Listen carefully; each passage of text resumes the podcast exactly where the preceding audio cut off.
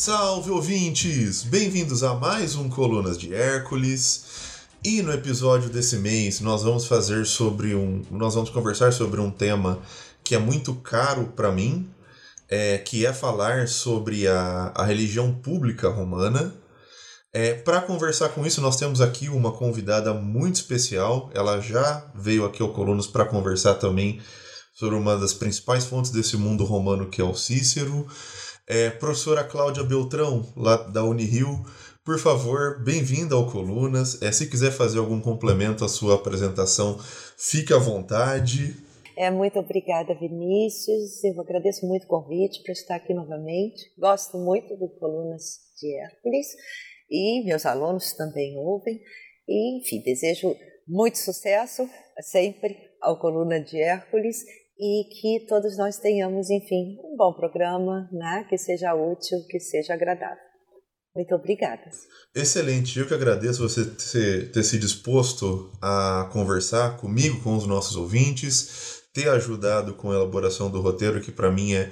É sempre importante, porque os especialistas são vocês. Eu só estou aqui como um mediador, né?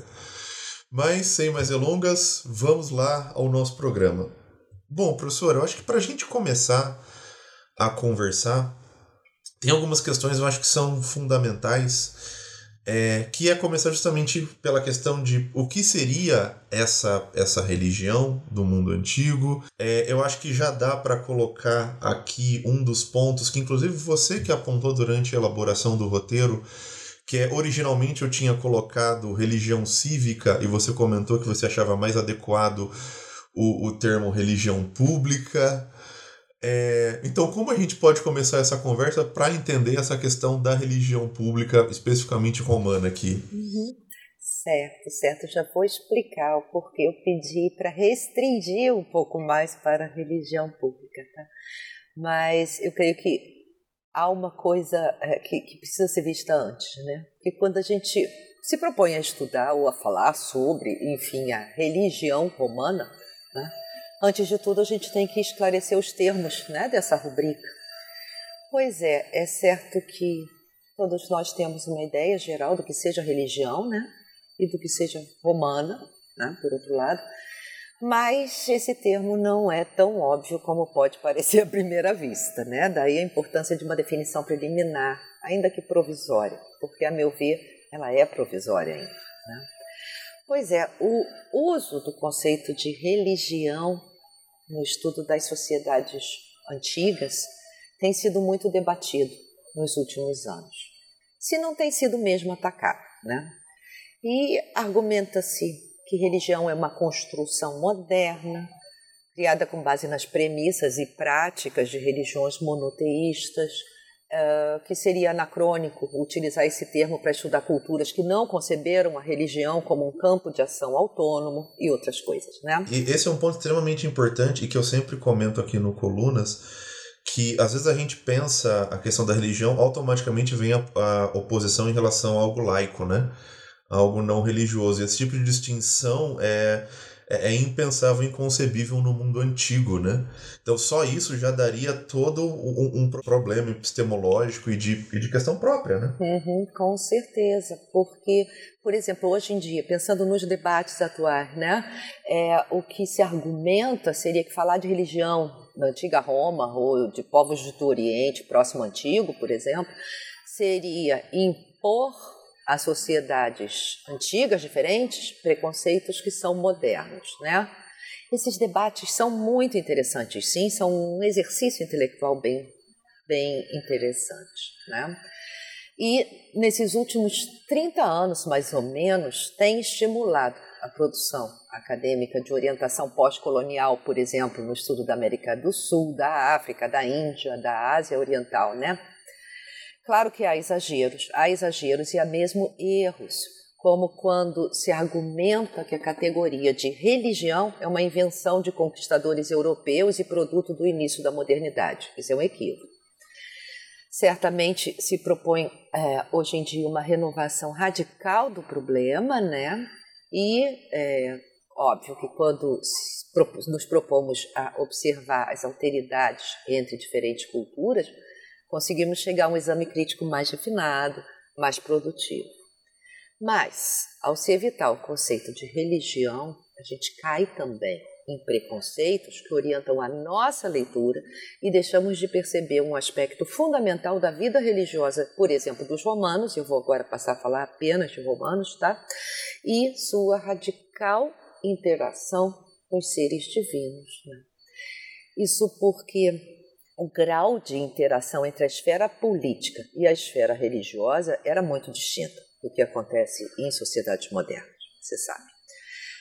Ainda assim, havia uma distinção nítida entre as duas esferas. Não era tudo misturado, como muita gente parte do princípio, não. E essas, essa distinção era definida, em geral, segundo aquilo que pertencia aos deuses e aquilo que pertencia aos humanos, aos seres humanos, né? É claro que a gente tem que ter um, um, um cuidado muito grande, né? Com questões termo, terminológicas e, e conceituais, mas falar em religião em Roma não é só necessário, mas também é muito pertinente, tá? É, e eu não estou falando só porque é, é, muitos autores antigos, né, destacavam o extremo zelo, né, dos romanos é, com sua religião, o modo como eles cuidavam dos seus deuses, né? E aqui não, não vamos discutir se havia ou não uma excepcionalidade religiosa romana, não, não é o caso, tá? Mas Políbio, Cícero, Plutarco e vários outros, né?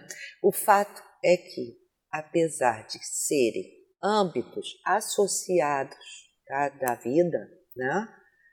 As fontes antigas revelam campos de ação distintos e bem definidos, inclusive todo um vocabulário para isso, né? A gente não pode, por exemplo, minimizar, tá, o conceito de religio, a palavra romana, e o seu contraponto, por, pelo menos a partir do século primeiro antes da nossa era, de superstitio, né, no discurso intelectual, por exemplo, e no discurso público romano. E nesse ponto, Varrão e Cícero, enfim, são fundamentais, né? Quando refletiam sobre as modalidades de interação entre os seres humanos e os seres divinos. Enfim, os romanos tinham um conceito de religio, tá, que é polissêmico, que é complexo, e não podemos aplicar criticamente, acriticamente, os debates atuais, que geralmente estão radicados em um horizonte monoteísta, aliás, muito comum na, na historiografia.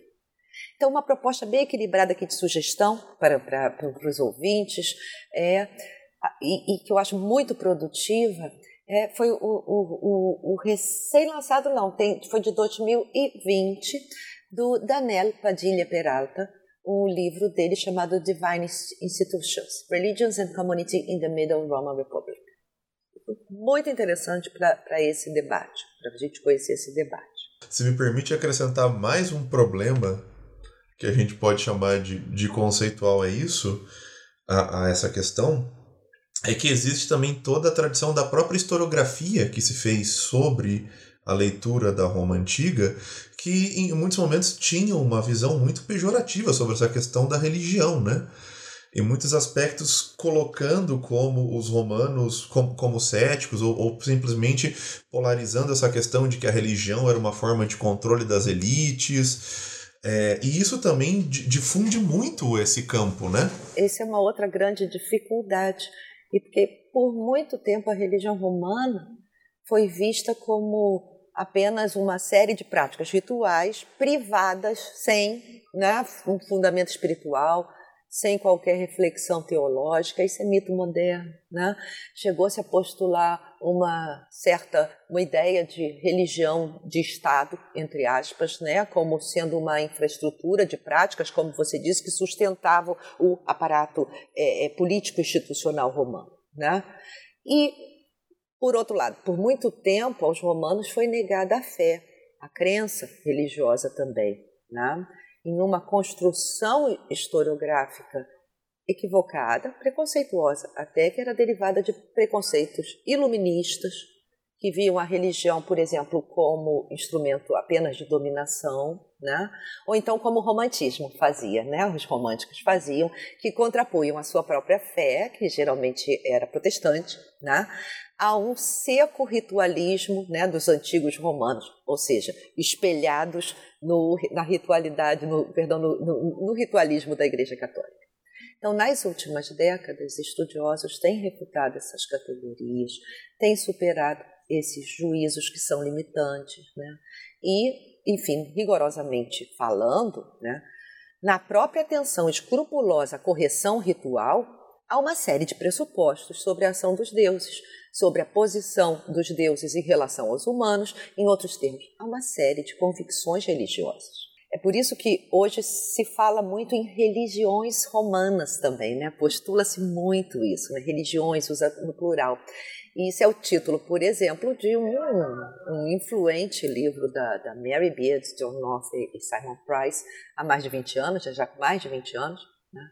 E é muito interessante a proposta deles, e, e eu acho um clássico aquilo, né? A religião é mostrada como um elemento pervasivo de toda a experiência histórica romana, né? Atravessando todo o corpo social, todos os âmbitos da condição humana, né? E aí, em termos é, é, metodológicos, né? O plural deles deriva de um dado óbvio e decisivo, né? Roma construiu o Império. Sim. E a cidade de Roma se tornou uma megalópole, ou uma cosmópole, né? Mas enfim, era uma paisagem religiosa extremamente variada, com interações, com encontros, com distribuições, redistribuições, desigualdades, exclusões, assimilações, tudo isso. Mas isso também, muitas vezes, se vincula a isso, à expansão romana. Já a Roma das origens já tinha um panorama religioso articulado, refletindo, por exemplo, as relações densas de Roma com o Lácio, com a Etrúria, com a Magna Grécia. Em suma, não é só o caso de uma cidade imperialista futura, né? Como acontece em todo é, processo hegemônico, né? O que nós vemos é uma dinâmica de coprodução, de interações com diferentes tradições religiosas, assim como vemos uma grande potência assimiladora dos cultos romanos em sua relação com a comunidade romana e com as comunidades do Império. Mas, enfim, é melhor a gente se restringir à questão do, é. da, da religião pública, né? Para, para, para conseguir conversar sobre isso, né? Sim, com certeza. Eu acho que a única coisa que eu complementaria em relação a isso é... O segundo volume dessa obra que você comentou, é fantástico porque ela é uma compilação de fontes, né? Basicamente. E, e é fundamental para quem se, se interessa pelo tema. E, e o segundo elemento que daí para mim passa a ser um pouco mais, mais familiar é, é cada vez mais esse reforço dessa, dessa, de entender cada, é, cada vez melhor essa sociedade romana justamente como uma sociedade que é extremamente adaptável em diversos aspectos, né? Sim. É, no mundo da política, no mundo da, da religião em, e muitas vezes contrário a uma perspectiva que tradicionalmente que tem ou senso comum tem, como se fosse uma sociedade extremamente rígida, né? Ou mesmo de um, de um conservadorismo. Tipo, se, for, se é uma sociedade conservadora, é um conservadorismo estranho, né? Exatamente. O que a gente pode pensar mesmo é que você tem um ritualismo, mas é um ritualismo dinâmico ao extremo, né? Então, talvez seja agora um momento bom para eu até explicar e explicar para você por que eu pedi para falar de religião pública e não de religião cívica. Pois é, porque de fato, quando, pelo menos a meu ver, né? Quando falamos em religião cívica, a gente está trabalhando com, com, com um campo muito mais estendido, porque para os romanos, tá? Pelo menos a partir de, enfim... muitos anos de estudo, né? Sem dúvida a religião era uma instituição humana, né? Sem dúvida, ao contrário do que, enfim, é uma visão que existe hoje, né? E é, como é que eu vou dizer isso? No caso, é, é, é uma instituição humana organizada segundo os mesmos princípios que regiam as instituições políticas e as suas relações sociais. Então, falar de religião cívica, né? Implica falar de práticas religiosas num mundo dominado, né? por, como é que eu vou dizer, por um modelo político de vida, né? É, no sentido político, no sentido etimológico do termo, tá? De polis, né? Que é um modelo baseado Sim. na cidade. Então, você tem um conjunto imenso de práticas religiosas, né, que, que a gente qualifica como religião cívica, tá? E não, enfim, distinta, de certa maneira, é, que inclui, né, a, a rubrica religião pública, que são os cultos públicos da cidade, ou seja, cultos financiados pelo Estado, digamos assim, entre aspas, né? É, e assegurado pelos seus magistrados e pelos sacerdotes pro populo. Tá? Ou seja, em nome do povo romano, tá? É mais, e quando a gente pensa religião cívica, ela, por quê? Inclui isso tudo porque se inscrevia nos quadros comunitários cujo horizonte era o horizonte, era uma espécie de ideal cívico comum. E isso só vai mudar, a gente vê essa mudança na época de Agostinho, já com o cristianismo, que não é o nosso tema aqui, que é interessante de estudar, essa, essa virada, né?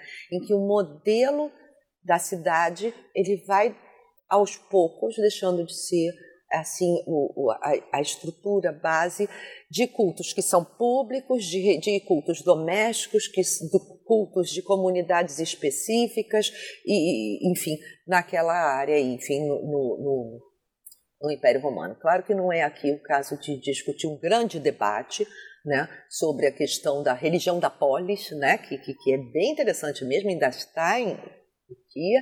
Quando a gente fala aqui cívico, eu não estou falando de religião da polis, tá? Eu estou nesse modelo, tá, cívico, tá? Que não se confunde com declinações, mudanças do sistema político romano ou do seu funcionamento, tá? Então, é, nenhuma passagem de, da república para um principado, nada disso, não modifica uhum. isso, tá? Isso só vai se modificar Sim. posteriormente, né? Mas, enfim, nesses quadros comunitários, vamos pensar assim, que são quadros comunitários cívicos no sentido da cidade, né? O modelo da cidade, mesmo quando não estão na cidade, né? É, eles não são unicamente é, quadros políticos, tá?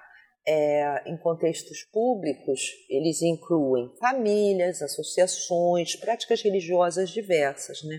Por isso que eu pensei aqui, seria melhor a gente se fixar na religião pública, porque ela vai unir os âmbitos político, religioso e institucional, tá? E vai lidar com as relações entre conhecimento e autoridade. Aí a questão da autoridade, e é o que de fato eu estudo realmente, que é a religião pública, né? A religião e a teologia romana, né? Que a gente vai lidar, enfim, com a relação da, entre a cidade e os seus deuses. Só uma última coisa que eu queria dizer, que tem uma distinção hoje em dia que precisa ser superada também, tá? Que é entre público e privado, o jeito moderno de fazer, tá? Quando a gente fala em religião pública, a gente não está neste, neste âmbito. Okay? Um público contra um privado. Não, estamos assim, vamos dizer, é, institucional e financiado, e aqui eu estou pensando em sacra pública, tá? Que, enfim, uhum. é, não, não entram nessa dicotomia do público e privado hoje não. E inclui até mesmo é, manifestações individuais, como, como a religião é, do indivíduo, digamos assim, na senda do Rüpke, do Lived Ancient Religion, tá? Ele trabalha com a religião pública mesmo, e vendo as manifestações individuais, que a gente diria privado, né? E Sim. está no público ali. Então as categorias são um pouquinho diferentes, mas vamos pensar na religião pública.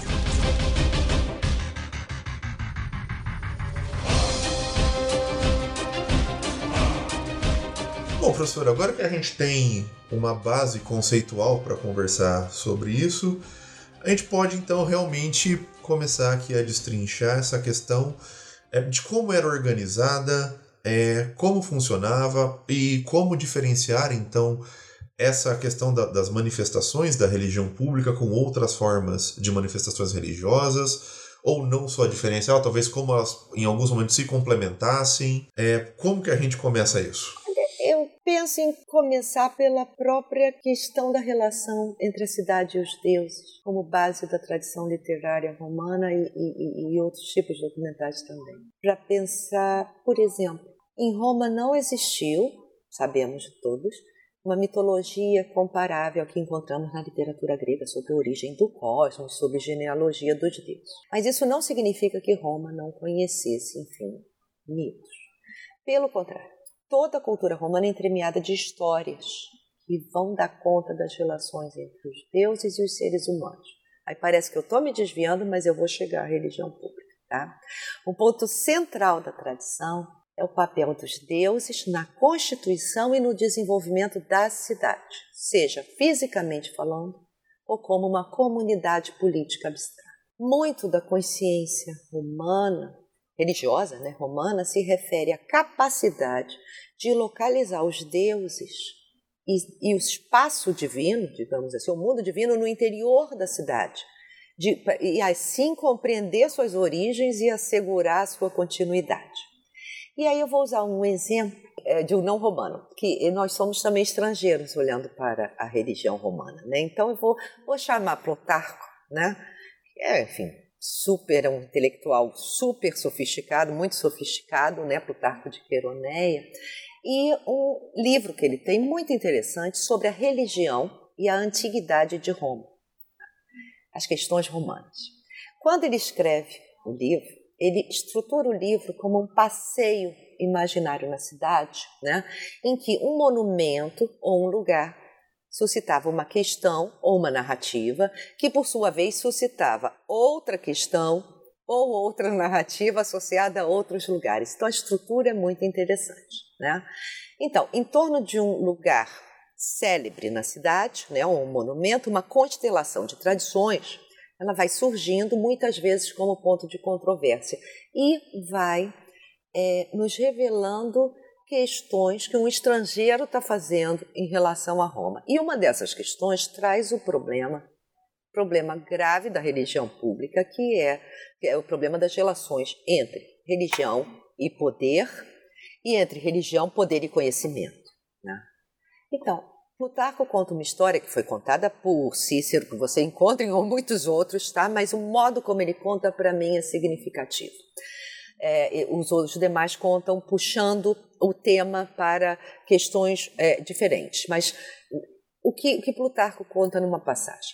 É, no Comitium, tá? No período tardo-republicano, havia, ao lado da Cúria, tá? A Cúria onde se reunia o Senado, né?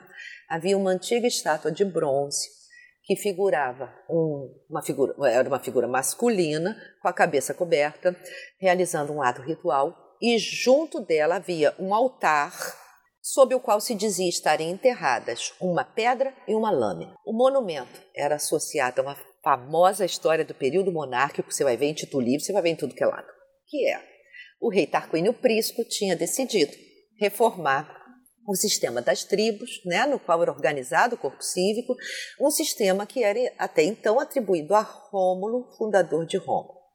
Mas só que modificar o sistema das tribos significava repensar ou alterar o acordo de Rômulo com os deuses. Então, um áugure, Ato Návio, expressou a sua oposição publicamente. E o rei, publicamente, lhe respondeu de um modo muito altivo, se não debochado, que ele consultasse os deuses sobre a possibilidade dele, o rei, realizar a ação que ele tinha em mente, sem dizer a Ato Návio do que se tratava. Então o sacerdote, Ato, vou chamar ele agora só de Ato, celebrou o rito augural, inspecionou o voo das aves no céu e respondeu ao rei que os deuses disseram que sim, que ele poderia fazer. Tarquínio Prisco, então, chamou o sacerdote de impostor, porque a ação que ele tinha em mente era cortar uma pedra dura com uma lâmina, o que era impossível. Ato Návio, então, não se abalou e o convidou para tentar fazê-lo. O rei lançou a lâmina, em algumas fontes é uma navalha, tá? E, e varia um pouco conforme a fonte, mas lança contra uma pedra duríssima. Plutarco diz que era uma pedra usada para afiar espadas e a pedra se parte imediatamente. Acho que todo mundo conhece essa história.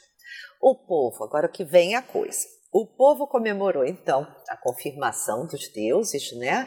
Mas especialmente comemorou a sabedoria e o conhecimento de Ato Návio, né? E o rei reconheceu reconheceu que estava errado, a validade do conselho de sacerdote, e desistiu de reformar as tribos. Tá? Então, aquilo que a gente fala que Tarquínio teria reformado as tribos, não, ele só aumentou o número de homens em cada tribo e decretou que a estátua fosse erguida em honra a Ato Návio. Então, o conhecimento superior de Ato Návio foi reconhecido e prevaleceu sobre a vontade do rei. O próprio Dionísio de Alicarnasso afirmou que, a partir de então, todo o ato público passou a ser precedido por um rito augural que permitia estabelecer a concordância dos deuses em relação a uma determinada ação, uma ação específica, né? Então, aquela estátua do comício recordava aquele momento em que, segundo Plutarco, se redefiniu uma ligação entre a iniciativa política e as obrigações religiosas. Ou seja, o conflito entre o rei e o sacerdote foi resolvido em favor do sacerdote. E a gente pode, então, perguntar: o que há de especial nessa narrativa? É só uma historinha? É uma balela? Não. Porque ela é interessante, porque há tanta excepcionalidade como há ritualidade romana nessa história. Né? O conhecimento de Ato Návio era excepcional, ok. Né? Mas trata-se, a, a, a excepcionalidade disso é muito mais aparente do que outra coisa. Tá? É, Ato Návio não agiu em nome de um conhecimento estático nem inspirado, não estava lá inspirado, não estava recebendo nenhum deus, nada disso, mas com base em ritos públicos e codificados. Né? Claro que a capacidade dele de agir sozinho faz parte da excepcionalidade, tá? Mas é uma combinação de talento e cultura, tá? E a gente já vê em Ato Návio o elemento estrangeiro tendo a sua parte também, porque, segundo a tradição, o pai dele percebeu no menino, né, uma capacidade divinatória inata e o enviou para a Etrúria para aprender a arte augural. Então, o saber de Ato Návio é especial, mas, ao mesmo tempo, ele se manifesta em público. O debate com o rei acontece no comício e o corte da pedra é memorável, tá? É monumentalizável no comício. Então, nesse mito do Ato Návio, tá, a gente vê alguns elementos constitutivos da religião pública romana. O sacerdote age em lugar público e o lugar da política é também o lugar do sagrado. Então, o conhecimento religioso do sacerdote radica e se integra no campo da ação política. E isso, para mim, é muito interessante, muito revelador. E isso também me fez lembrar de uma outra narrativa que eu acho que também é extremamente importante e, e muito conhecida, também está em Tito Livio, que é o caso do próprio Numa, né?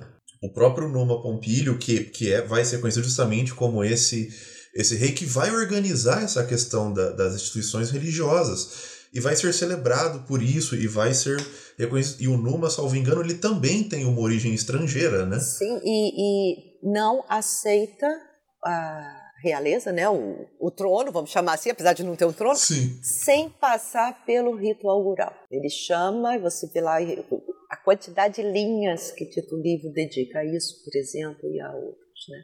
O caso de Numa é extremamente interessante, porque ele também traz questões é, que a gente diria questões intelectuais e questões teológicas ali também, né? Mas, enfim, a questão é vendo é, como essa ligação, tá, entre o conhecimento religioso e o conhecimento é, e, e a ação política radicando no lugar público. E essa talvez seja a principal característica da relíquia pública. O caso de Numa, o caso de Ato Návio, isso tudo pertence à mitografia romana, né? Que é uma história mítica, vamos chamar assim, né? Sim. Então talvez seja bom a gente pegar um exemplo, é, um caso célebre, Tardo Republicano, que eu gostaria de trazer aqui, porque eu não posso deixar de falar de Cícero, né? Imagina, né? Como não, né? Como não, não posso. Então, é, eu vou falar no caso da casa de Cícero, né? O caso de Cícero que nos chegou no De Domo Sua, tá? Que é um discurso de setembro de cinquenta e sete, que ele faz esse discurso diante do Colégio dos Pontífices. E esse discurso é uma pérola para os estudos da religião pública romana. O que houve o caso, né? Os pontífices foram chamados para avaliar a legitimidade, tá? Não só do confisco da Casa de Cícero do Palatino, né, feito no ano anterior, né, em cinquenta e oito, pelo arqui-inimigo, o enfant terrible Clódio, e Clódio tinha dedicado uma parte do terreno dessa casa, né, para a, a deusa Libertas, onde é, criou, é, dedicou um santuário e uma estátua. Então o tema entrava na jurisdição do pontífice. Cícero já tinha garantido, tá, pela chamada dele, a restauração dos terrenos confiscados, das propriedades confiscadas, mas havia um problema em relação à Casa do Palatino por causa dessa dedicação. Ah, então, Cícero vai ter que defender a restauração integral da sua casa no Palatino, né, alegando que Clódio, sem fundamentação legal, derrubou a casa e a converteu em um santuário a libertas. Só que tem alguns detalhes nessa história. Clódio era um sacerdote, tá? Ele estava entre magistraturas, mas era um senador nessa época, e ele podia tranquilamente consagrar um terreno aos deuses e assim tornar sacro aquele lugar sagrado. Então, qual é a principal estratégia do Cícero? É demonstrar que a consagração do Clódio não tinha validade porque foi feita à revelia dos procedimentos institucionais romanos, né? Bem como, obviamente, que o consagrante, o Clódio, era um ser indigno, uma peste, um monstro horroroso, e não poderia, então, fazer uma, realizar, celebrar uma ação religiosa propriamente dita, né? O, o discurso é um show, um show de moderação, de violência, de argumentos piedosos, de sátiras mordazes, e muito já foi discutido. Esse discurso acho que talvez seja o discurso de Cícero atualmente mais discutido. Mas o que me interessa aqui é o modo como Cícero argumenta sobre os temas religiosos. Como é que ele vai fazer isso? Ele vai ressaltar a existência de documentos oficiais, os libri e commentarii, que conservavam precedentes, ele vai buscar precedentes, e uma lei que não conhecemos de outro modo, que é a Lex Papiria de Dedicationibus. E fala mesmo nos Libri Reconditi, onde se conservava o conhecimento especializado dos pontífices e dos, dos áugures. Então, primeiro, vai buscar os precedentes públicos, que estão guardados em documentos oficiais, em leis, né? E só cita os Libri Reconditi, mas esses eu não vou falar não. Por um lado, ele então se apresenta como um cidadão fiel às suas obrigações religiosas, que ele respeita as prerrogativas dos sacerdotes e o conhecimento secreto que lhes compete. Por outro lado, ele demonstra, aliás, Cícero é um sacerdote também, tá? Um áugur, é, ele demonstra, ele, ele denuncia a ignorância religiosa do... do Clódio, né, como signo da sua impiedade. E é interessante mostrar como é que Cícero transforma uma questão particular, a da sua casa, né, em uma questão pública, relativa aos aspectos religiosos e políticos que diziam respeito à cidade como um todo. Então, trata-se de um caso, tá, no qual os adversários são controversos personagens políticos, e mais são especialmente protagonistas religiosos. E aqui a gente vê como é que funciona nesse discurso a religião pública romana. No centro de toda a questão está o Senado, que requisita o parecer dos pontífices sobre o caso, e os pontífices vão responder ao Senado com a sua conclusão, que aliás foi dois dias depois desse discurso, depois de ouvir as razões de ambos os lados, né, e foi favorável a Cícero. Os pontífices eram, em sua maioria, senadores, né, membros do Senado, e a gente conhece o nome, os nomes deles, porque são citados em outro discurso de Cícero, logo a seguir desse, o De Rarus Picuresponsum, e sabemos que após o relato apresentado pelo Marco Licínio Luculo, em nome de todo o colégio, cada sacerdote falou por sua vez, fez uma intervenção individual, justificando o seu parecer favorável à restituição do terreno a Cícero e dizendo aquilo não foi feito corretamente, aquele terreno não é consagrado. Então, a gente percebe o entrelaçamento de um conhecimento coletivo do colégio e o conhecimento do sacerdote individual. Mas a questão não terminou aqui.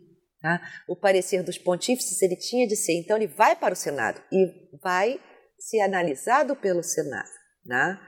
É, e é o Senado quem decide a questão. E Clódio, que também era senador, né? Ele era ex-questor e ex-tribuno, tentou até o último minuto impedir um pronunciamento favorável a Cícero. Primeiro tentando atrapalhar os trabalhos com um discurso interminável, falou pra caramba, e depois tentou fazer com que um tribuno amigo dele vetasse a coisa. Mas mesmo assim o Senatus Consultum favorável a Cícero foi finalmente aprovado. Então, a gente está muito bem é, é, informado sobre esse discurso, porque não só são dois discursos, tem a continuidade, mas tem uma carta também, né? Mas o que a gente pega disso daí, tanto no exemplo de Ato Návio, nos exemplos de Numa, né? E desse caso de Cícero, é que o conhecimento religioso, né? Ele é, e a ação religiosa é amplamente é, é, distribuído, a, eles são distribuídos através da elite política e entre os cidadãos também. Era no Senado que se tomavam as decisões sobre questões de fundo religioso, era ali que se decidia quais questões mereciam ser consideradas. Os colégios sacerdotais tinham competências precisas, eles eram acionados pelo Senado, né? E, para dar um exemplo em César, né, depois de cada grande vitória militar, por exemplo, o Senado podia decretar as preces solenes dos deuses e designar a celebração, né, aos pontífices. Vários livros do Debelo Gálico, do César, terminam com uma suplicatio, que muita gente nem repara nisso, né? Enfim, e mesmo prodígios, tudo cabia ao Senado decidir se era ou não um prodígio, cabia ao Senado acionar os sacerdotes, mas lembrando aqui, e os sacerdotes respondem ao Senado, que por sua vez passam é, a, a, a bola da vez para a execução do, dos magistrados, os magistrados que vão executar essas coisas, e é, lembrando que sacerdotes eram magistrados, eram muitas vezes magistrados, sim, mas eram senadores. Era uma magistratura, né? Pois é, e o Senado estava cheio e repleto de sacerdotes que podiam mais ainda falar, fazer sua opinião, dar a sua opinião enquanto magistra, enquanto senador e enquanto sacerdote. Então, isso é muito interessante, né? Aí é que muita gente diz, ah, então o Senado está lá em cima, né? Acima dos colégios sacerdotais. Isso é uma questão muito complexa. Nas deliberações, como eu disse, eles tinham, os sacerdotes tinham que seguir, né, as orientações do Senado, mas, ao mesmo tempo, eles são senadores. Obviamente, Roma é uma sociedade, a sociedade romana é altamente hierarquizada. Mesmo dentro dos colégios, você tem hierarquias rigorosas, né? Sim. César, por exemplo, foi pontífice máximo entre sessenta e três e quarenta e quatro, né? Vocês sabem. É, mas passou a maior parte desse tempo longe de Roma, né? E aquelas figuras centrais da política romana eram sacerdotes, César, Mário, Sula, Pompeu, Cícero, todo mundo, Clódio, eh, Catão, Marco Antônio, Lépido, todo mundo, né? E em circunstâncias normais, o, o, o sacerdócio, ter um cargo sacerdotal, permitia ampliar a participação de um senador ou de um magistrado nos debates e nas, nas decisões. Por quê? Porque ele dava maior visibilidade devido aqui, à participação nos festivais religiosos, na execução dos ritos públicos, numa posição de destaque. Mas em circunstâncias excepcionais, ser um sacerdote podia assegurar uma grande relevância. Grande relevância mesmo, de ação política também. É, se você quiser, a gente tem o caso, talvez, um dos mais célebres. Por exemplo, em julho de cento e trinta e três, né, antes da nossa era, quando a facção do Senado, uma facção do Senado decidiu se envolver nos confrontos do Tibério Graco, Tibério Sebônio Graco, né, sim, que tentava é, se reeleger ao tribunato da plebe, o pontífice máximo, que era o Públio Cipião Nasica, entrou em ação. E ele entrou enquanto pontífice, ele que age, isso a gente precisa ver, né? Então, ele faz uma intervenção no Senado, ele convocou todo mundo que, abre aspas, se preocupava com o futuro da República a se unir a ele, né? E mais, quando a gente tem os relatos dos movimentos e dos gestos de, do, do Cipião... É ritualizado, né? Lembram, lembram intencionalmente os movimentos e os gestos de um sacerdote que está celebrando o sacrifício. Então, no tumulto, tá, no qual o Tibério e os seguidores foram mortos, tem traços nítidos de um sacrifício ritual no qual, e um sacrifício específico, tá, de, de liberação de uma presença contaminante da cidade.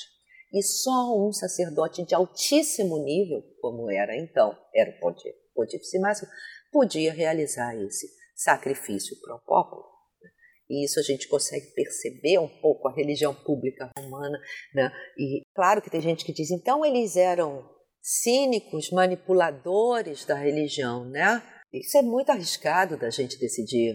É muito arriscado, né? Eu acho que a gente deve ter a mente aberta e aventar a possibilidade de que um Cipião Nasica estivesse sinceramente convicto da necessidade de recorrer a uma ação religiosa extrema para enfrentar uma crise dramática e também que as outras pessoas em volta também compartilhassem isso, né? Então, por exemplo, como você disse no início, laicização, secularização da política, gente, da, da religião, não tem nenhum valor analítico na experiência histórica romana. Roma é um lugar cheinho de deuses, de lugares de culto, e a variedade dos sacerdócios públicos e essa mescla, né, de, da ação pública, ser religiosa e política, é uma, uma demonstração disso. E mesmo sobre essa questão, especificamente sobre esse, esse relato, que ele está fantástico ali no Apiano, né? É, mesmo que o Apiano ele coloque essa, essa dimensão de um, de um certo cinismo que apareça ali, se eu não me engano, ele, ele coloca em uma das opções, que, porque ele, ele coloca, né, olha, eu não sei exatamente, por exemplo, no gesto, quando ele cobre a cabeça com um, um capuz, né, ele coloca, olha, eu não sei se era uma questão religiosa, eu não sei se era uma questão para dar um, um tom militar, para se parecer com algum tipo de, de capacete, isso gerar uma comoção com as pessoas em volta e gerar uma identificação, ou se simplesmente ele estava envergonhado do que ele ia fazer é, na frente dos deuses, né? E sim, você tem que ver, a época de Apiano também já está muito distante, né? Já tantos séculos após o ocorrido. O que eu ia colocar é o seguinte, mas ainda assim ele não define, ele coloca todas as possibilidades estão em aberto. Exatamente. Eu não, ele coloca, eu não sei. Quando você vai para as fontes republicanas, você tem outra forma de você perceber sim. Isso. Obviamente Cícero é suspeito, mas é, é, você observando, você tem essa, vamos dizer, essa polissemia, né, ou uma ambiguidade sim. Que a gente precisa perceber, mas nunca fechar com respostas simples de dizer é cinismo, é manipulação, é ópio do povo, ou sei lá, qualquer coisa, não. Porque, senão, olha, imagina só Políbio lá né, na República Média, se perguntando, falando, são religiosos, são extremamente... Depois você vai para Plutarco perguntando, mas o que faz essa gente ser tão... E Plutarco era um sacerdote. Né? Era um sacerdote, né? Do tempo de Apolo, enfim, né? Então isso é interessante. É, não, ou mesmo depois, e até pode ser uma dimensão retórica, mas é, se ela está no mundo da retórica é porque ela faz sentido no contexto daquela sociedade, senão não estaria ali. Quando Horácio, quando Horácio vai colocar, olha, a, a nossa república se deteriorou, a gente teve guerra civil porque esse mundo religioso foi deixado de lado. É, essa é a tópica, né, da idade do ouro, de não sei o que, que é discutível também, né? Pode, mas ainda assim, isso tem ressonância na sociedade. Eu acho que, acho que a gente chegou a comentar até sobre isso no nosso episódio sobre Cícero. O Cícero ele usa muitos elementos do mundo da religião nos discursos dele. Sendo uma questão puramente retórica ou não, existia um público, um público-alvo que vai, que vai receber aquilo, senão ele não colocaria e não seria celebrado como o excelente orador que ele é. Sim, sim, nos discursos, mas lembrando também que um Cícero, um Varrão e outros, eles escreveram é, é, livros e obras sobre teologia. Né? Você tem, tem uma trilogia, pelo menos religiosa, de Cícero, né? E são... vamos dizer assim, um dos grandes iniciadores do que, da teologia romana, propriamente dita, né? Só que a tópica do... antigamente era tudo bom e, e, e agora as pessoas deixaram de ser religiosas, isso vai aparecer um pouco em Cícero, um pouco em Varrão, mas não... Varrão nas antiguidades, nas antiguidades e na, de língua latina às vezes, mas não em outros lugares, tá? Isso também sim. É uma tópica e que a gente já encontra em Homero. Que as pessoas de hoje não cultuam os deuses direito, oh meu Deus, olha a impiedade. Isso já está desde Homero, então isso faz parte da literatura e é empregado por esses autores também, né? é, é, fazendo isso, é, é, dessa forma, né? Não, é, e para ser honesto, no caso aqui do, do Horácio, não tem como dissociar ele de toda a questão da validação que ele vai dar para o Augusto, que vai se colocar como essa grande figura restauradora, né? E, e restauradora de maneira sim. geral, né? Sim, sim. Isso é bem interessante da gente pensar também, né? Então, como é que a gente faz agora? Eu acho que uma coisa importante para a gente comentar também, mesmo que seja brevemente, é, a, gente tava, a gente falou aqui sobre Pontífice Máximo, sobre Pontífice, sobre Algures. Eu acho que vale a pena, eu acho que mesmo que seja só citar um pouco justamente de quais eram esses colégios, os colégios sacerdotais, né? E talvez minimamente um pouco das, das funções deles, né? Para a gente ter um pouco dessa dimensão de como isso era organizado nesse mundo público, né? Sim, sim, um pouquinho, né? Também, porque eu acho que a gente daqui a pouco vai ficar com a coisa. Não, é brevemente. Tá certo, vamos lá então. Já que a gente falou dos pontífices do Pontífice Maximus, né? O Pontífice Maximus era o líder desse, desse colegiado, uhum, né? Uhum. E como ele, ele era... E a principal função dele era justamente esse diálogo com o, o, pelo, é, com o Senado, né? Aí tem os augures, né? Que, é, que supervisionava o, o, os conselheiros sobre os rituais. Um que eu acho... Que eu achei fantástico é a questão dos epulones, né? Que a função dele era supervisionar os jogos. E essa, quest- essa dimensão acho que tá num... Eu acho que essa questão está num artigo seu. Sobre como muitas vezes a gente... Bom, a gente tem essa crítica do pão e circo em Roma, né? Uhum. Nesse ponto até eu não gostaria de entrar por aí. Porque, por exemplo, os epulones são os banquetes, mas são banquetes sagrados, né? E banquetes públicos sagrados. Sim, não, mas o que eu ia comentar é que muitas vezes, como a gente... Muitas vezes as pessoas esquecem e apagam essa dimensão ritualística, né? Vamos ver os sacerdócios, então, porque eles são realmente complexos, são muitos... Né? E são organizados segundo estratos complexos, né? A maior parte desses sacerdotes, do, sacerdócios durava a vida toda, depois que a pessoa entrava era vitalícia, nem mais nem todos, tá? Mas alguns, por exemplo, eram para homens mais jovens, como é o caso dos sali, tá? Dos sacerdotes que dançam, até porque eu penso que, dependendo da idade, a pessoa não ia sair dançando, pulando com aqueles escudos, sim, os anquilhem pesadíssimos, sim, pela cidade. Bom, mas enfim, as regras de acesso, elas vão variar com o tempo, né? Eu penso que primeiro é como se dá a entrada nisso, né? Até é bem famoso isso, porque discute-se muito aquela coisa, luta de patrícios entre plebeus e papapá, papapá. Gente, até trezentos, antes da nossa era, por exemplo, os sacerdócios públicos eram prerrogativa dos patrícios. E é muito interessante notar, observar como que a divisão das magistraturas com os plebeus foi aceita bem antes da abertura dos sacerdócios aos plebeus. Isso é interessante a gente observar, né?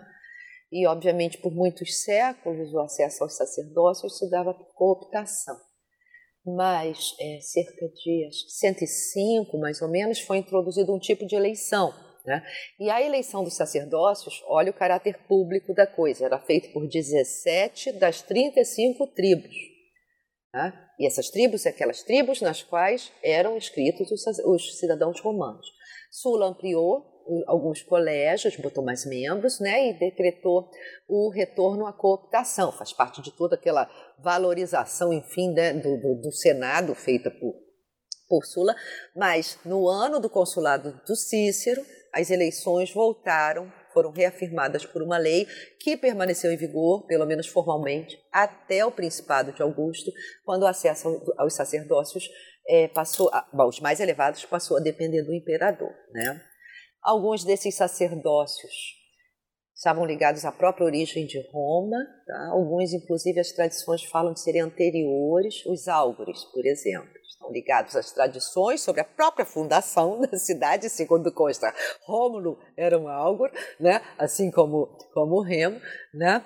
É, sobre a fundação. E mesmo os pontífices, tá? Parecem remontar ao período arcaico, né? O, o colégio dos pontífices parece ter sido maior, englobava outros sacerdócios, outros colégios, como, por exemplo, e outros sacerdócios, como o, o Rex Sacrificulus, cujo nome é, remete à gestão do sagrado, né? O Flamendialis, que era o sacerdote de Júpiter, que é sujeito a uma série de restrições comportamentais que os próprios antigos consideravam muito curiosas e que faziam com que fosse muito difícil conseguir alguém disposto a assumir esse papel, até porque não podia comandar exército, não podia sair de Roma, tá? Então tinha uma série de restrições, né? E o O próprio Plutarco, né, propôs uma interpretação bem interessante do Flamendialis, que foi estudada pelo John Scheid. Ele propõe que o Flamendialis seria uma estátua viva de Júpiter, que devia, deveria permanecer inviolável e plenamente acessível a quem quer que precisasse dele, né? Assim como também as vestais pertenciam a esse colégio, né, que são sacerdotisas amplamente estudadas nas últimas décadas, é, entre outros sacerdócios, né? É, os pontífices, por exemplo, porque me interessa muito pelo tipo de responsabilidade que, que os pontífices tinham, eles tinham responsabilidades públicas de grande relevo. Eram experts em uma ampla série de questões jurídicas, dentre as quais a adoção, direito sucessório, a gestão dos sepulcros, né? E, segundo Tito Livio, até o final do século quatro, os pontífices eram os depositários da fórmula que era pronunciada em transações legais. Então, até isso, durante muito tempo, eles fizeram, é, tinham todo uma, vamos, um destaque. Além disso, eles exerciam um grande nível de controle do tempo e dos ritos da cidade. Era dos pontífices a gestão do calendário, que não só indica a progressão do ano, a gente... Ne- pouco para para pensar, eu falo muito isso com os alunos, vocês acham que o calendário é uma coisa natural.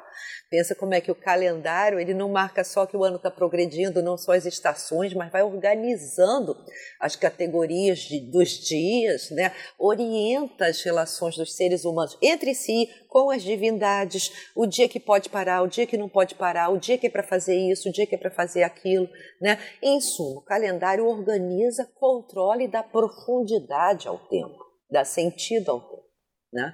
A gente sabe que antes de César, né? Depois eu vou falar rapidinho disso, tá? Eu separei aqui é, em quarenta e cinco, mas em, é, até lá o, o, o calendário, o ano tinha trezentos e cinquenta e cinco dias, que eram divididos em doze meses.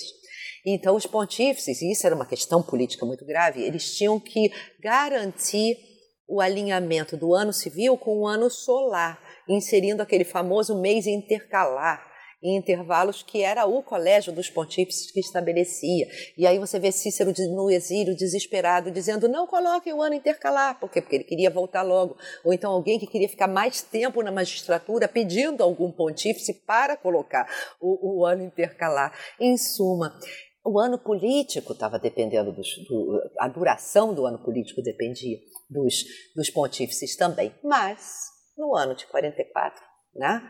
É, o dia primeiro de janeiro, para vocês verem, do calendário civil romano, cairia em quatorze de outubro do calendário astronômico, para vocês verem como isso estava é, interessante. E em quarenta e cinco, um pouco antes, Júlio César, como pontífice máximo, tá, promoveu uma reforma radical do calendário, ampliando o ano civil para trezentos e sessenta e cinco dias, aliás, com uma diferença muito pequena em relação ao nosso calendário hoje, tá?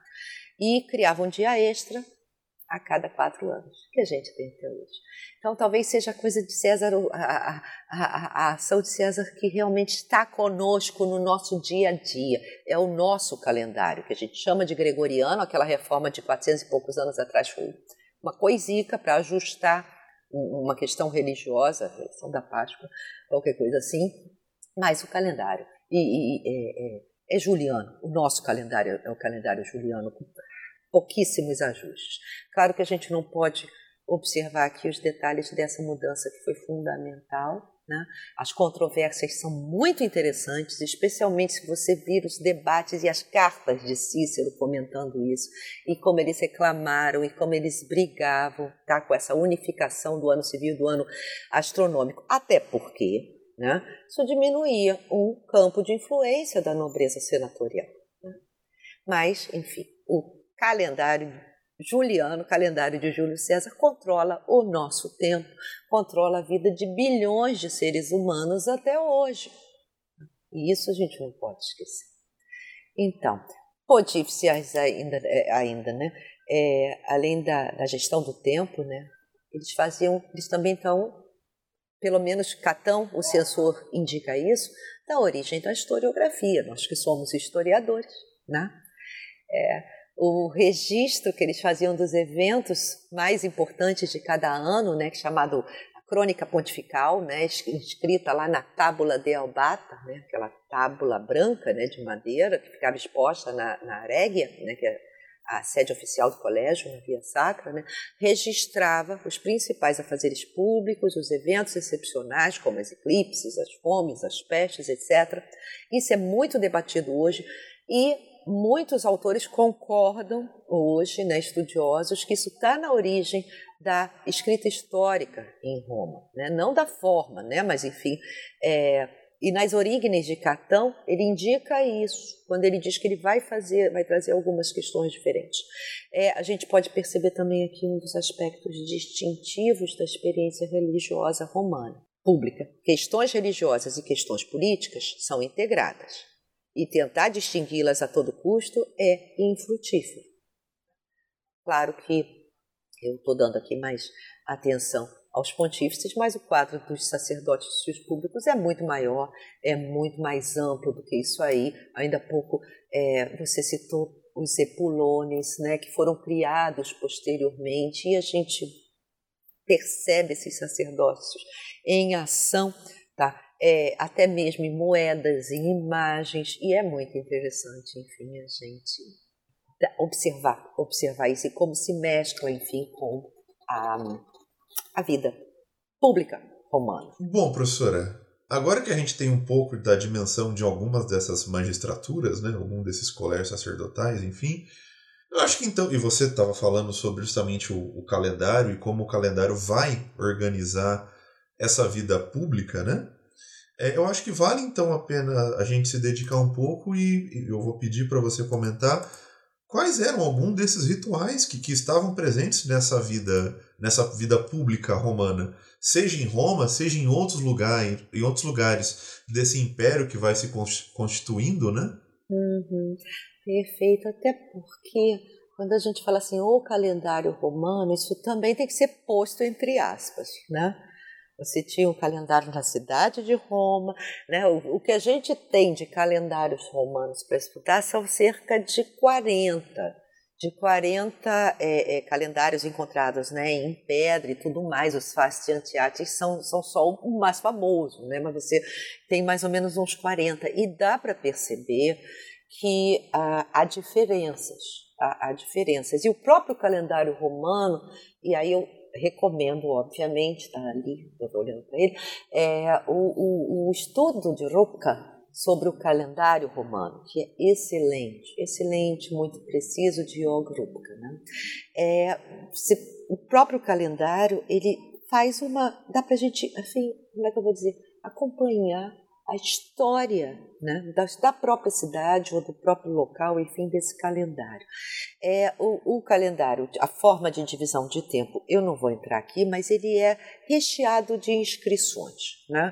E nessas inscrições você tem tantos tipos de dias, os dias que são fáceis, os dias nefastos, os dias que são mistos, que em determinado horário é fácil, no outro é, não é fácil, né? Os dias comerciais e por aí afora, e nomes de, evento, é, de festivais religiosos.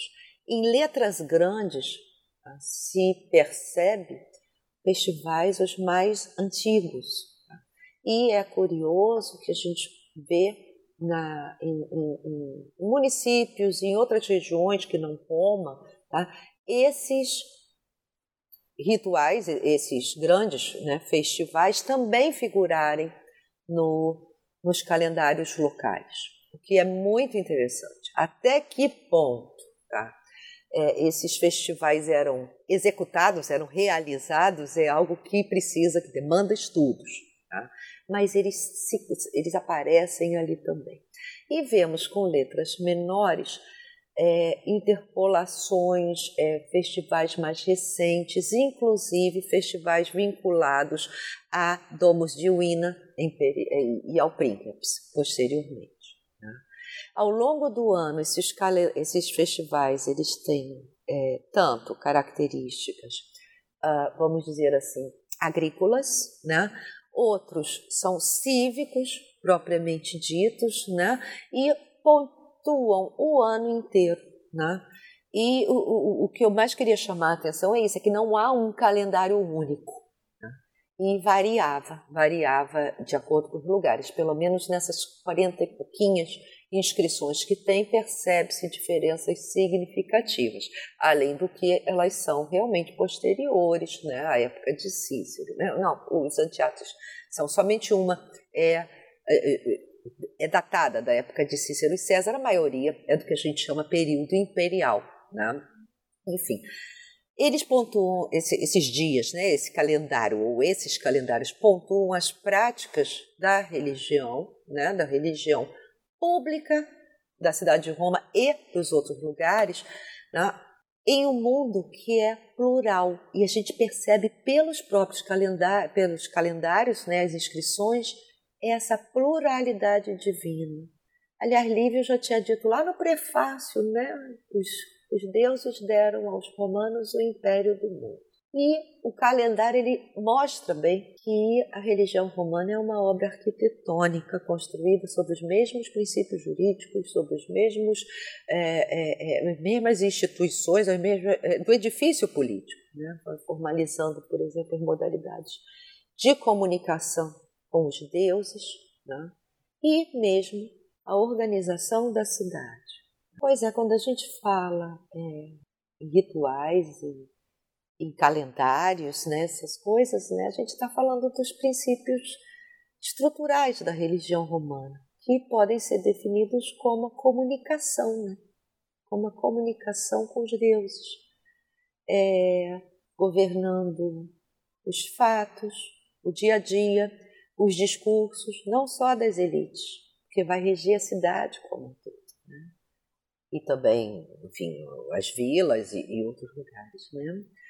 E o conteúdo dessas práticas e desses rituais, as divindades cultuadas, por exemplo, os tipos de rituais que sabemos que estão vinculados a isso, os espaços, os tempos, né, vão revelando variações conjunturais interessantes, especialmente quando Roma deixa de ser um pequeno poder centro-italiano ou mesmo italiano, né, e passa a ser um império mediterrâneo.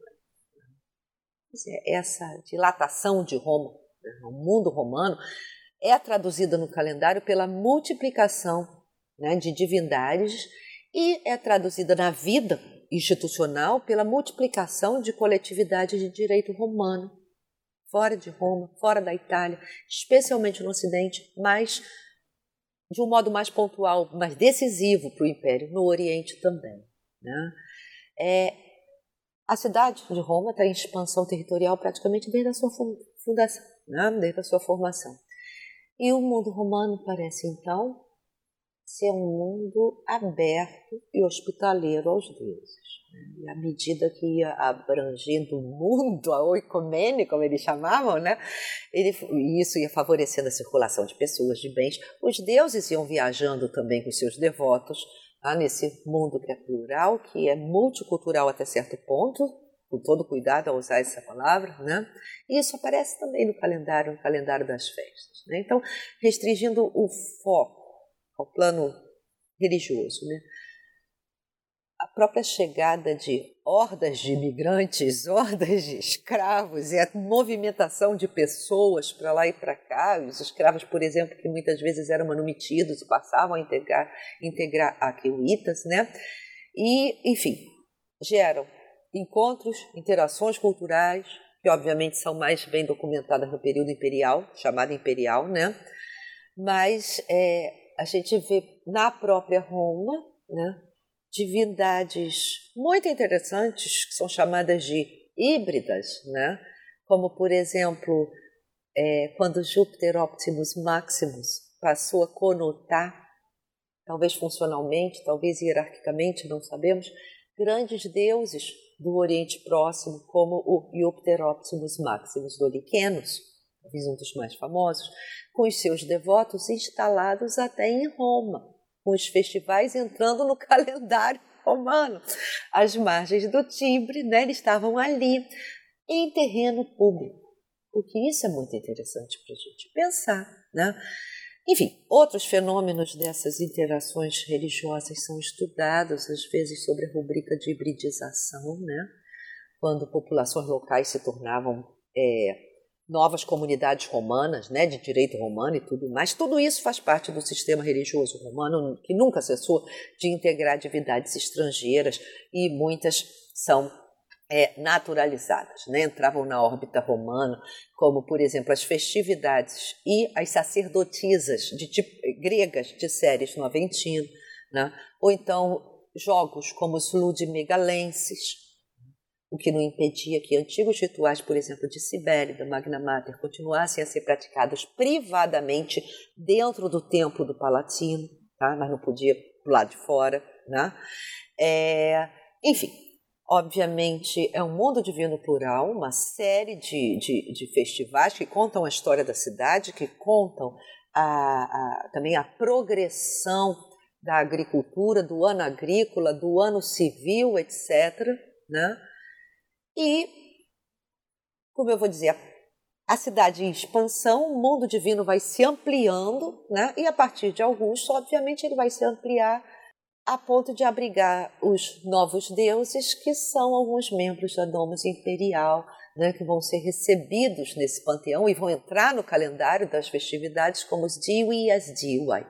Então, essa ampliação de seres divinos com os seus rituais, geralmente são rituais adaptados de antigos rituais, não parece ter modificado o sistema religioso em seus fundamentos, tá? Como, por exemplo, as imagens e as inscrições em homenagem aos Diwi e às Diwa usam os termos tradicionais, usam os mesmos instrumentos de culto, é, usam a mesma dinâmica ritual também, tá? Enfim, então, na constituição dos seus sacerdócios, no seu calendário de festividades, nos seus espaços sagrados, a religião pública de Roma acabava absorvendo muitas crenças, muitos objetos, fenômenos, ritos, lugares que, por exemplo, no século terceiro antes da nossa era, eram designados sacra privata, tá? Seriam, vamos dizer assim, particulares, né? Especialmente devido à marcante presença das gentes na formação da urbs e do seu império. Pensei em falar um pouco das outras religiões romanas, como os ritos da religião doméstica, né? Pois é, porque são juridicamente distintos do culto público, da religião pública. Por exemplo, a religio doméstica, vasto universo, e não é só permeado pelos conteúdos, tá? E pela organização do culto público, mas tinha uma proeminência social correlata aos cultos públicos, mas não eram públicos. Os altares domésticos, por exemplo, as suas dedicaciones das famílias, né, eram um signo pelo qual a lei romana reconhecia uma domus. E, segundo o Apiano, né, também o que distinguia uma casa enquanto um simples edifício e enquanto um lar. Então, a despeito das definições jurídicas, tá, depreende-se pela documentação que os romanos viam altares particulares, seus deuses domésticos, suas dedicaciones privadas, como sendo tão eficazes e tão importantes como aqueles considerados oficialmente públicos, sacra pública. Então, a domus era um santuário, tá, com seus lares, com seus penates, com a sua vinculação aos manes, né? É, nela oficiava como sacerdote o pater familias, mas a casa familiar ela não é fechada sobre si mesma, ela tem uma comunicação com a vizinhança, com o fórum, tá, que era constante. As correlações entre o, o, os, o interior e o exterior da casa se institucionalizavam no cotidiano, e, e um bom exemplo disso provém dos ritos funerários romanos, né? É certo que a documentação é numerosa, tem literatura, tem epigrafia, arqueologia em geral, mas se é uma documentação numerosa, os documentos são lacônicos e são alusivos e demandam um cuidado especial no tratamento, né? Porque, aliás, todo o trabalho impreciso ou feito de segunda mão, né? Ou seja, lendo apenas outros historiadores e não mergulhando nos documentos, é, não leva a nada senão um impasse. É difícil, né? Né? Tem, você tem que mergulhar no trabalho com a documentação. Né? E os ritos, é, vamos dizer, funerários, né? Eles são privados, mas são familiares, né? Mas ocorrem no público, tá? E estão sob a jurisdição dos próprios pontífices também. Há um outro, uma outra questão que é muito mal conhecida da religião romana, que é o culto chamado, famigerado, culto imperial. E a gente acaba, falei dio e indio, etcétera, né? E, contrariamente ao que muitos historiadores ainda falam, é um equívoco falar na substituição de uma religião ancestral por uma religião política, tá? Ou uma religião de Estado em Roma. Isso ainda acontece, isso é muito ruim, tá? E as bases dessa religião de Estado moderna não têm correspondência na religião romana e não nos auxiliam em nada na compreensão da originalidade do regime do principado, nem do culto imperial romano, ao contrário, tá?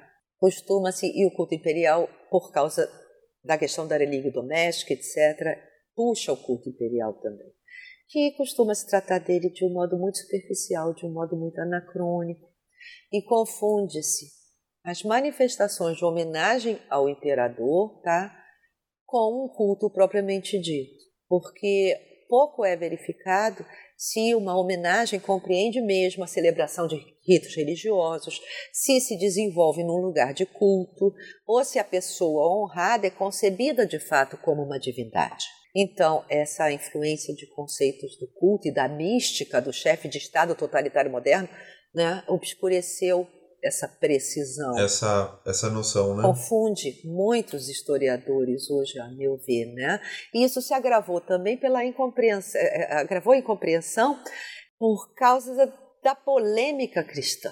Essa confusão entre homenagem civil ou servil ao imperador com um culto propriamente dito confundiu a visão da religião romana e se pagou o preço do equívoco. É preciso a gente observar o culto dos Dioi e das Dioi no contexto da consecratio e da apoteose, bem como observar também os fundamentos arcaicos desse culto no âmbito da relíquia doméstica, no culto do Genius, do Pater Familias, dos Patres Patriae, tá? Séculos antes de Augusto. A documentação é abundante, mas o problema é que as premissas cristianizantes ou então racionalistas modernas e conceitos mal empregados vão obscurecendo e mesclando tudo.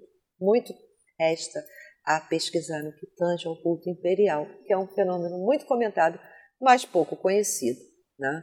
E, enfim, eu queria assim, dar duas sugestões para quem quiser estudar isso, tá? Em algumas pesquisas dessas duas últimas décadas puseram em causa a pertinência dessa categoria culto imperial, tá? E, e prefere-se hoje falar em cultos ou ritos imperiais para justamente sublinhar a diversidade em relação à experiência moderna, né? Tem uma abundância de bibliografia. Por quê?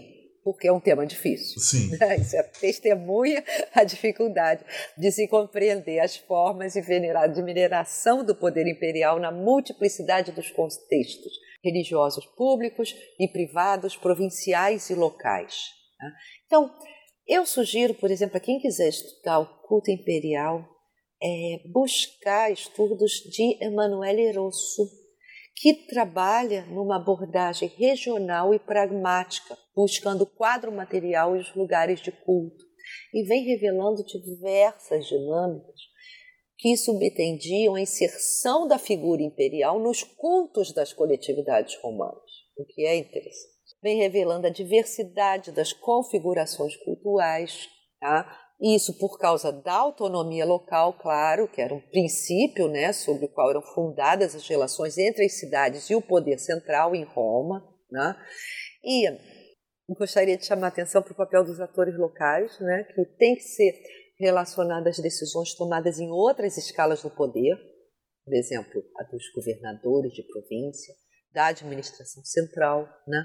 É preciso estudar mais e melhor os Augusteia ou os Caisareia de todo o Império, que são lugares de culto reservados realmente ao, a, a, ao culto imperial.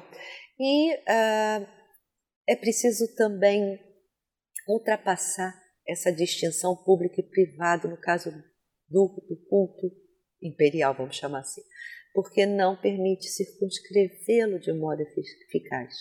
Porque muitos desses lugares de culto, tá, e desses festivais ao Princeps pertenciam ao direito privado, apesar de tomarem todas as formas da piedade pública.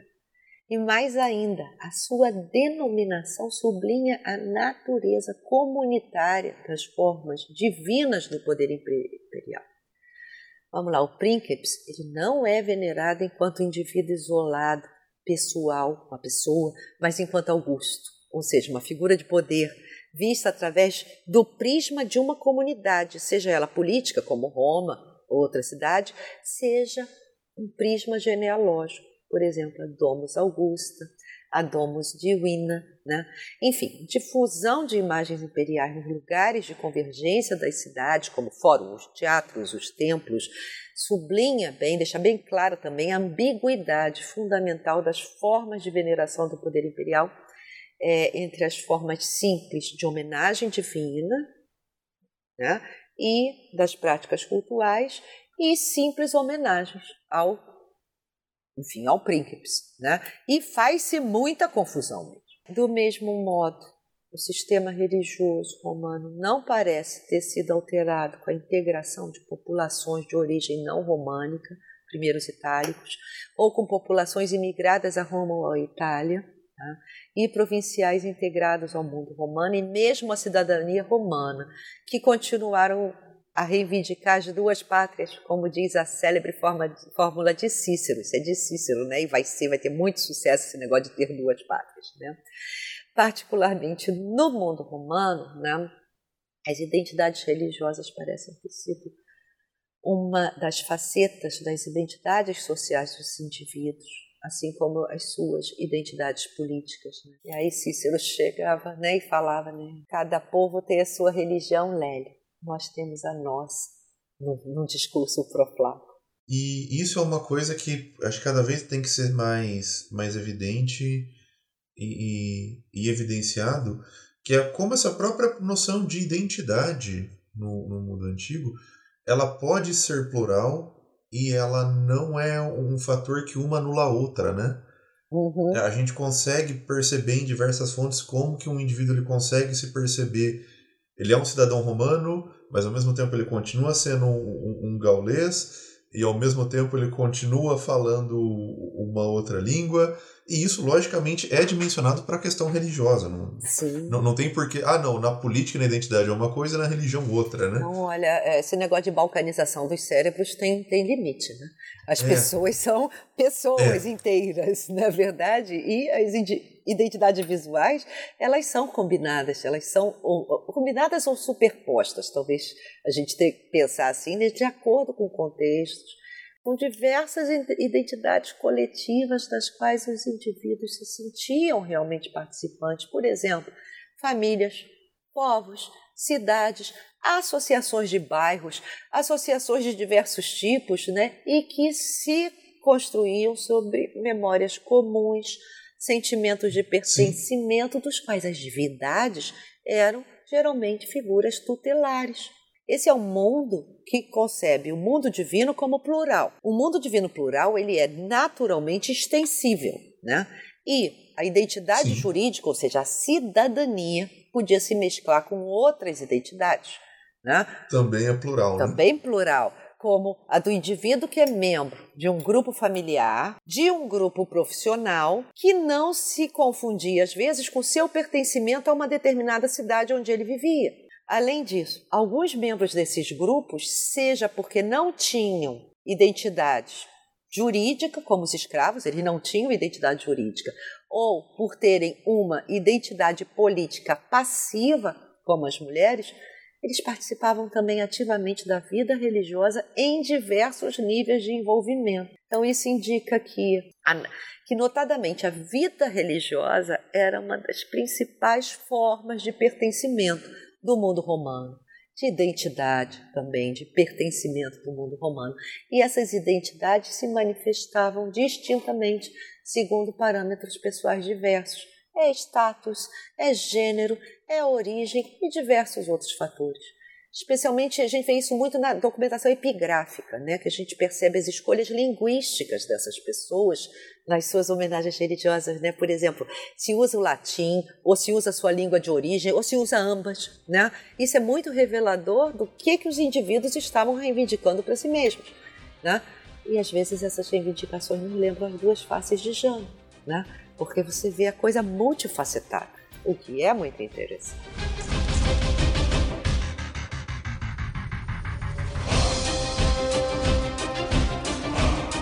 Bom, professor, eu acho que para fechar esse programa, é, você estava comentando justamente sobre como essa, esse, esse mundo da religião, da religião pública, né? Ele pode ser esse fator integrador para diversos setores dessa sociedade romana, sejam escravizados, sejam mulheres, sejam ex-escravizados, sejam estrangeiros. Então eu queria que você falasse um pouco mais sobre isso. Que ao mesmo tempo que integra, né, a religião pública, ela vai também criar as categorias dos excluídos, vamos dizer assim, né? E uh, são muito interessantes os estudos do Clifford Amble, que questionam a capacidade do sistema religioso romano de integrar os cultos considerados estrangeiros. O Amble nos coloca muito a pensar. É, a, a reflexão busca ultrapassar o ponto de vista geralmente adotado para dar conta da atitude do poder romano em relação a um pluralismo religioso, em particular na, na província, né, que oscilava em ver a atitude romana, né, de Roma, entre a indiferença e a tolerância, né? Inclusive é preciso discutir o caráter anacrônico desse termo, tolerância, né, que, enfim, não é um vocabulário religioso romano, não faz parte disso. A palavra é latina, vem, vem de uma palavra latina, mas que não tem tolerância lá no mundo, no mundo romano. Não, é, vem do contexto ibérico, é outra questão, totalmente é outro diferente. Período. Exatamente, e se usa assim muito, com muita facilidade, né, e a gente precisa ter um pouco de cuidado. Claro que é, a gente tem que pensar que existe um pluralismo, certamente, né? Mas existe uma gestão desse pluralismo que é fundada sobre o princípio da autonomia local, né? E é preciso pôr em evidência as competências da política romana em relação aos cultos locais, né? Que Roma, por exemplo, restaurava após a conquista. Restaurava aqui, entre aspas, é um vocabulário, né? Eles modificam, de certo modo. Então, a indiferença aparente, é aparente das autoridades romanas pelo conteúdo dos cultos e pela identidade dos deuses, isso tinha por corolário o reconhecimento formal de estruturas comuns, que eram variáveis no quadro do pensamento romano, por exemplo, respeito pela tradição ancestral, a afirmação da continuidade das práticas cultuais. Então, por exemplo, é, isso explica especialmente os limites da intervenção de um Plínio, o jovem, enquanto era governador da, da Bitínia, a famosa Carta é, dez, né? É, e, e, e, e as dúvidas e, as, e, e, e o modo como ele coloca, porque, é, em suma, os costumes religiosos da, da Bitínia, do ponto, né, deviam ser respeitados, né? E ah, uma atitude juridicamente benévola, né, do poder romano em relação às práticas judaicas ou de qualquer outro povo, tá? Elas ocorriam quando elas eram consideradas ancestrais. E isso é importante da gente pensar. Essas mesmas observações, poderíamos nos perguntar se elas seriam válidas quando a gente passa dessas estruturas organizadas e reconhecidas institucionalmente, né, como é, os cultos, etcétera, a grupos de pessoas que são sociologicamente bem definidos, mas que não tinham uma existência institucional em Roma, como as mulheres e os escravos, né? Muitos estudos recentes vêm mostrando que a gente não pode mais definir é, mulheres e escravos simplesmente como categorias excluídas ou marginalizadas, que não era bem assim. É, o papel das mulheres, por exemplo, na religião, vem suscitando muitos debates. O estatuto jurídico das mulheres é bem conhecido, né? Elas eram excluídas de funções governamentais públicas, conhecidas pelo menos, além de não poderem representar judicialmente outra pessoa além delas mesmas. Isso também é discutível, tá? Só um... porque a gente pode pensar no caso de Hortência, da oradora Hortência. Okay? Mas, em geral, elas não podiam representar juri... judicialmente ninguém. Tá? Elas também não transmitiam herança, exceto o mundus muliebris, vamos dizer assim, a caixa de joias delas, né? Bom, isso é o discurso oficial, enfim. E derivado dele, desse discurso oficial, pensou-se por muito tempo em uma incapacidade sacrificial das mulheres, porque apenas o detetor de uma potestas pública ou privada poderia presidir um sacrifício. Só que isso não significa que as mulheres fossem excluídas das práticas religiosas da religião pública romana mesmo. A célebre fórmula do John Scheid no clássico História das Mulheres no Ocidente, que ele chama as mulheres romanas de indispensáveis estrangeiras, aquilo é muito interessante, porque ele, tá, ele vem fazendo alusão ao mito das Sabinas, né? E isso contribuiu para que se percebesse a presença das mulheres nos cultos públicos romanos para tornar prefeito, perfeita, ou seja, perfeita quer dizer completa, a ação ritual. Na documentação em todo lado, nas províncias e mesmo em Roma, as mulheres estão presentes. Elas assumem papéis religiosos variáveis, mas geralmente elas agem sob a autoridade de um representante masculino no poder. E tem alguns estudos recentes, eu chamo a atenção para os estudos de Marie-Thérèse Repser-Chalier, francesa essa, que permitem, ela está organizando tá, é, dossiês contextualizados que nos permitem observar melhor as estratégias e as modificações e motivações que condicionavam a visibilidade de mulheres, tá, de práticas religiosas de mulheres. Bom, o certo é que a gente encontra inscrição votiva de mulheres em todo o Império, são minoritárias em relação à quantidade de inscrições é, de homens, né? E, mas elas não se restringem a cultos matronais, como se pensava até então. Geralmente estão, sim, ligadas a uma dimensão familiar e comunitária. E é muito frequente que essas inscrições sejam, sejam dedicações ou de um casal ou uma mulher dedicando algo em nome dos seus familiares. Tá? Mas alguns cultos, como o de Ísis, permitiam às mulheres de um nível social modesto aceder facilmente aos sacerdócios e a cargos cultuais menores no espaço público da cidade. Suas motivações muitas vezes fazem nos lembrar, né, quando a gente vê as inscrições, as dos oficiantes dos wiki, nos bairros, nos, do, do, nos colégios, né, nos colégios de bairros. Em suma, buscavam uma respeitabilidade, buscavam uma visibilidade social, né? Mas o estatuto na escala dos poderes, obviamente, fazia com que as mulheres buscassem É, realizar objetivos mais familiares do que propriamente individuais, o que não quer dizer que não houvesse também, que não haja é, é, é, evidências de mulheres é, tentando realizar objetivos individuais. E os escravos? Outra categoria de, entre aspas, marginais que não era excluída do domínio religioso.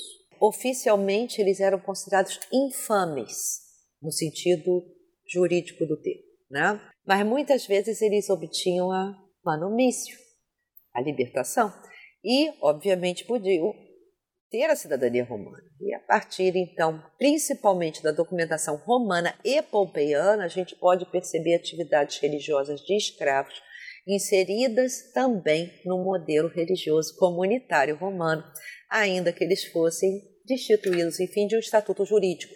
Na, na coletividade. Bom, os escravos estavam envolvidos nos rituais, até os maiores rituais públicos, tá? Isso pode parecer para nós paradoxal, né?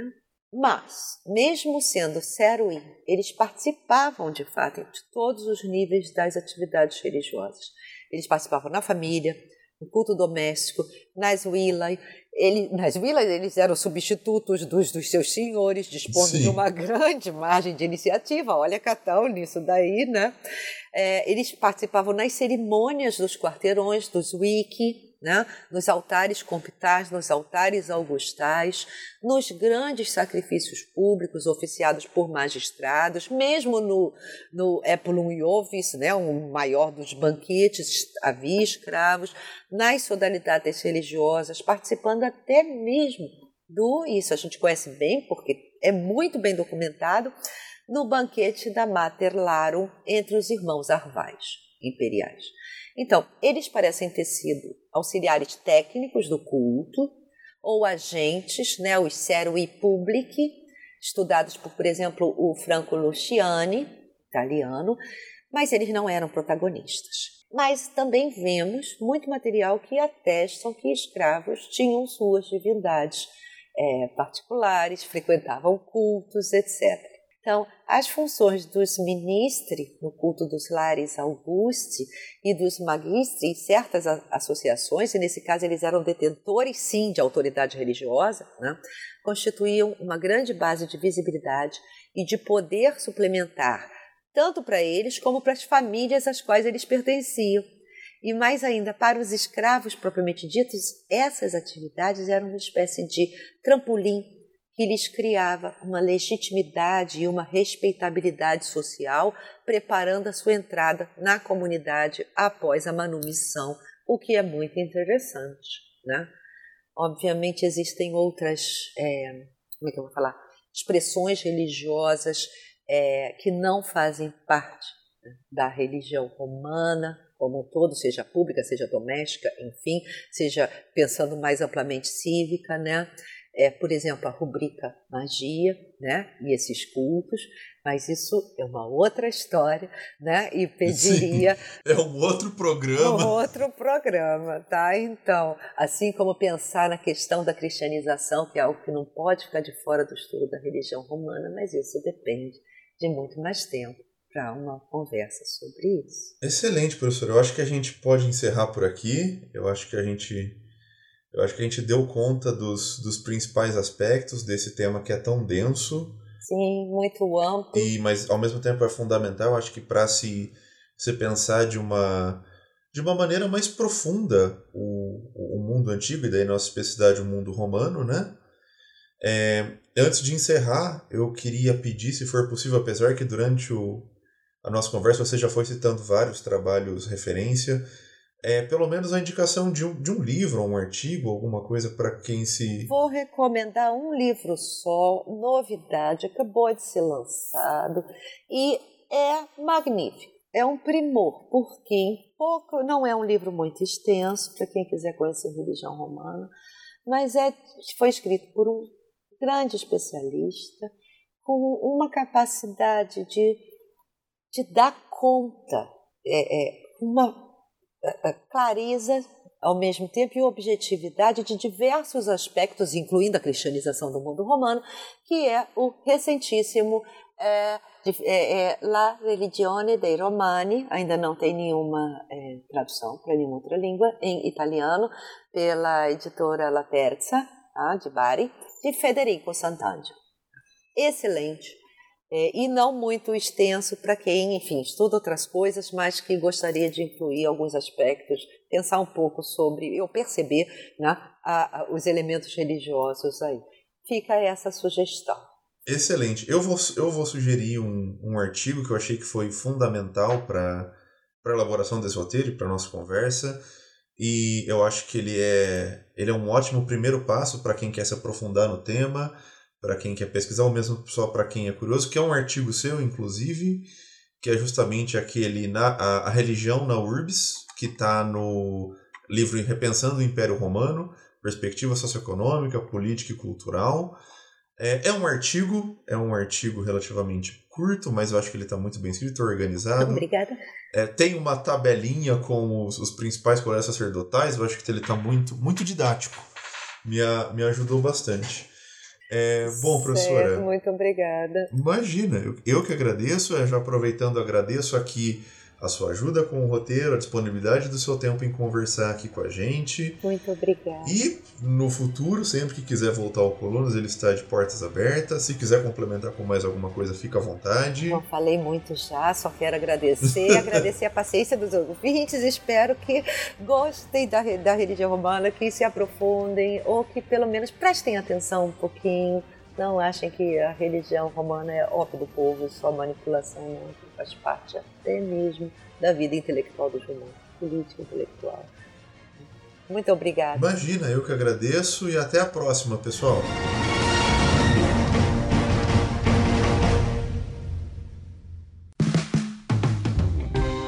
Este podcast foi financiado por nossos colaboradores no Apoia-se. Acesse apoia.se barra Obriga História e contribua para manter este projeto educacional gratuito no ar.